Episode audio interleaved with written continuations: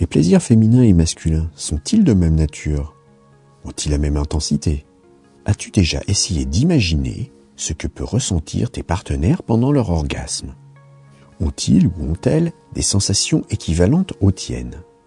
Et, pour aller plus loin, le manque d'égalité dans la société ne découlerait pas initialement de cette disparité dans la jouissance? Nous sommes donc tous en réalité en quête de plaisir, chacun le trouvant par divers moyens comme la réussite professionnelle, les enfants, le sport, ses passions, les jeux, les drogues, etc. Je t'invite donc à réfléchir sur ces questions juste après la courte présentation de la chaîne. Bonjour à toi, tu es bien sur la chaîne Harmonie des corps. Cette chaîne est particulièrement destinée à ceux et celles qui ne seraient pas totalement satisfaits de leur sexualité, de celle de leur couple ou qui auraient des soucis pour vivre à deux. Je t'invite à t'abonner à la chaîne pour ne pas manquer les prochaines publications, mais également et surtout à t'abonner à la newsletter du site harmoniedécor.fr, harmoniedécor.toutattaché.fr, dans laquelle tu retrouveras chaque semaine des informations inédites à l'article de fond du vendredi. Bon, je ne sais pas si tu es comme moi, mais je me suis toujours demandé si finalement il n'y avait pas une grosse inégalité dans les plaisirs ressentis et surtout dans l'orgasme. Pour commencer, je te propose de partir sur des constats factuels comme ce qui peut être mesurable pour entamer la comparaison. La durée de l'orgasme masculin et féminin n'est pas du tout la même. Quand l'explosion masculine subsiste en moyenne 6 secondes, avec 3 ou 4 spasmes, la jouissance féminine s'étale sur 20 secondes avec des réactions dans différentes parties du corps. C'est au moins trois fois plus long que la volupté de l'homme. Au niveau de la décharge du plaisir, elle semble bien plus profonde pour la femme par rapport à son pendant masculin. Il y a bien plus de cas de femmes qui, après l'orgasme, se retrouvent à pleurer ou au contraire à rire sans raison. C'est bien moins fréquent chez l'homme. L'onde apparaît souvent plus globale d'après les témoignages féminins, alors qu'elle fonctionne plutôt comme un ascenseur chez l'homme en partant du sexe vers le cerveau seulement. Une différence notoire entre l'orgasme féminin et masculin, c'est que la phase de résolution est très courte chez les femmes, ce qui peut leur permettre très rapidement d'enchaîner les orgasmes. C'est beaucoup moins vrai chez l'homme, pour lequel cette phase peut durer de plusieurs minutes à plusieurs heures. Si tu ne sais pas encore ce qu'est la phase de résolution, je t'invite à prendre connaissance de cette vidéo qui t'explique tout sur l'excitation des deux sexes. Le lien est en haut à droite et dans la description. Il faut toutefois faire exception de l'orgasme prostatique chez l'homme qui lui permet parfois d'avoir aussi des jouissances multiples. Cependant, sa stimulation n'est pas des plus aisées. Le gland du clitoris est le champion des organes sensibles puisqu'il contient environ 8000 terminaisons nerveuses. Si tu veux en savoir un peu plus sur cet organe étonnant, je t'invite à regarder cette vidéo dont le lien est en haut à droite ou dans la description. De son côté, le gland du pénis n'en dispose que de 5000 en moyenne. En comparant la surface des deux zones, il est facile de comprendre que le clitoris est vraiment beaucoup plus sensible que son pendant masculin. Pour tout connaître sur la verge, je te suggère de visionner cette vidéo dont les liens sont en haut à droite et dans la description. C'est un avantage tout autant qu'un handicap, car il faut avoir des partenaires qui ne sont donc pas trop brutaux avec lui. Ces organes sont sensibles à la friction mais aussi à la pression et à la température. Bien sûr, le gland du clitoris et celui du pénis sont assez semblables et permettent d'accéder à la jouissance. Toutefois, l'orgasme peut également provenir de zones que l'un des deux sexes ne possède pas. Chez l'homme, la stimulation de la prostate peut conduire à l'orgasme. En effet, chez celui-ci, son volume et son emplacement autorisent une stimulation. Cependant, il faut passer par l'anus pour une sollicitation directe et efficace. Tout le monde n'accepte pas cette pratique. Du côté féminin, il semblerait qu'une prostate que l'on pensait jusqu'alors réservée à la jante masculine existe également. Elle est d'un volume considérablement plus petit que chez l'homme. La prostate se situe autour de l'urètre, coincée en sandwich entre la paroi du vagin et le corps du clitoris. Elle pourrait être responsable de ce que l'on nomme l'éjaculation féminine. Je ferai un article à ce propos dans quelques temps. Contrairement au sexe masculin, le clitoris, par sa complexité interne, va offrir plusieurs points excitables. Il y a bien sûr le gland du clitoris, mais il y a également le corps de celui-ci qui vont permettre d'obtenir des orgasmes par des pressions à travers le vagin. Cependant, il faut reconnaître que pour stimuler le clitoris à travers le vagin, les frictions ne sont pas le meilleur moyen de faire pression. En effet, Lors d'une pénétration, les sensations sont maximales pour le pénis, aussi bien en friction qu'en pression. C'est donc un excellent moyen pour les hommes d'arriver à l'orgasme. Au contraire, chez la femme, le vagin est un conduit qui n'est pas sensible partout.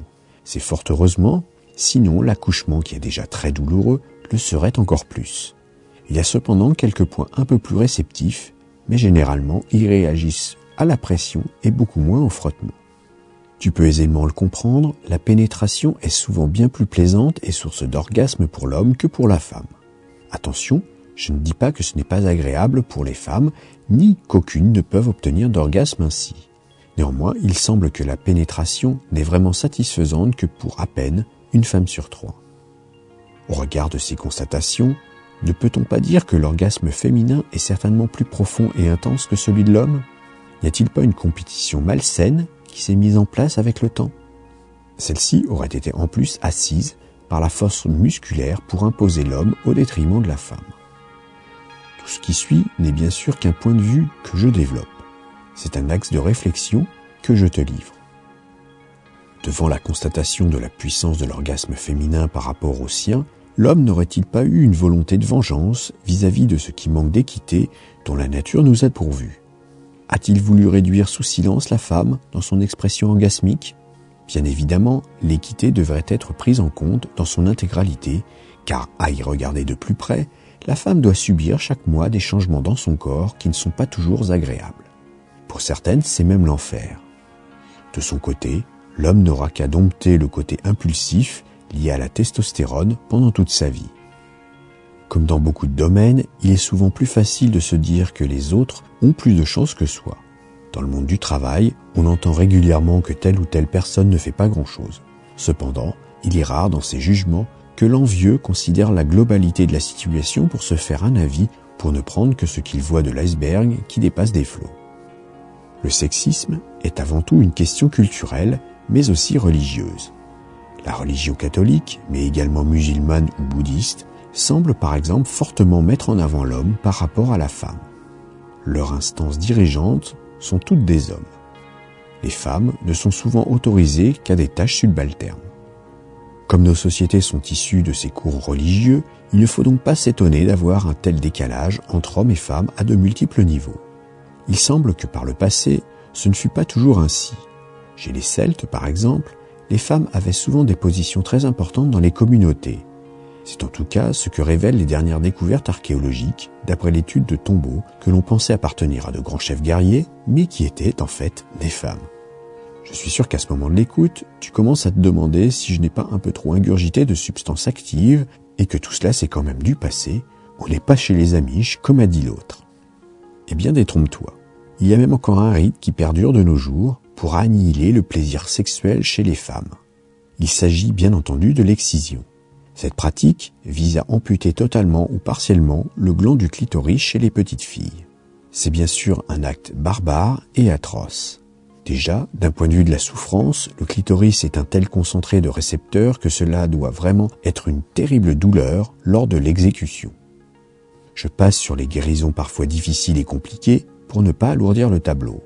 Cependant, à la suite de cette mutilation, la future femme traumatisée dans son corps, mais aussi dans ses sensations, n'aura plus la possibilité du plaisir de la chair.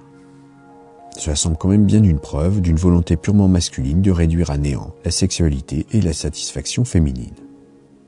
J'ai bien conscience que mes propos peuvent paraître un peu excessifs, mais je t'invite à prendre du recul et de réfléchir posément à tout cela. De nombreux partis luttent contre l'excision, les mouvements féministes en tête.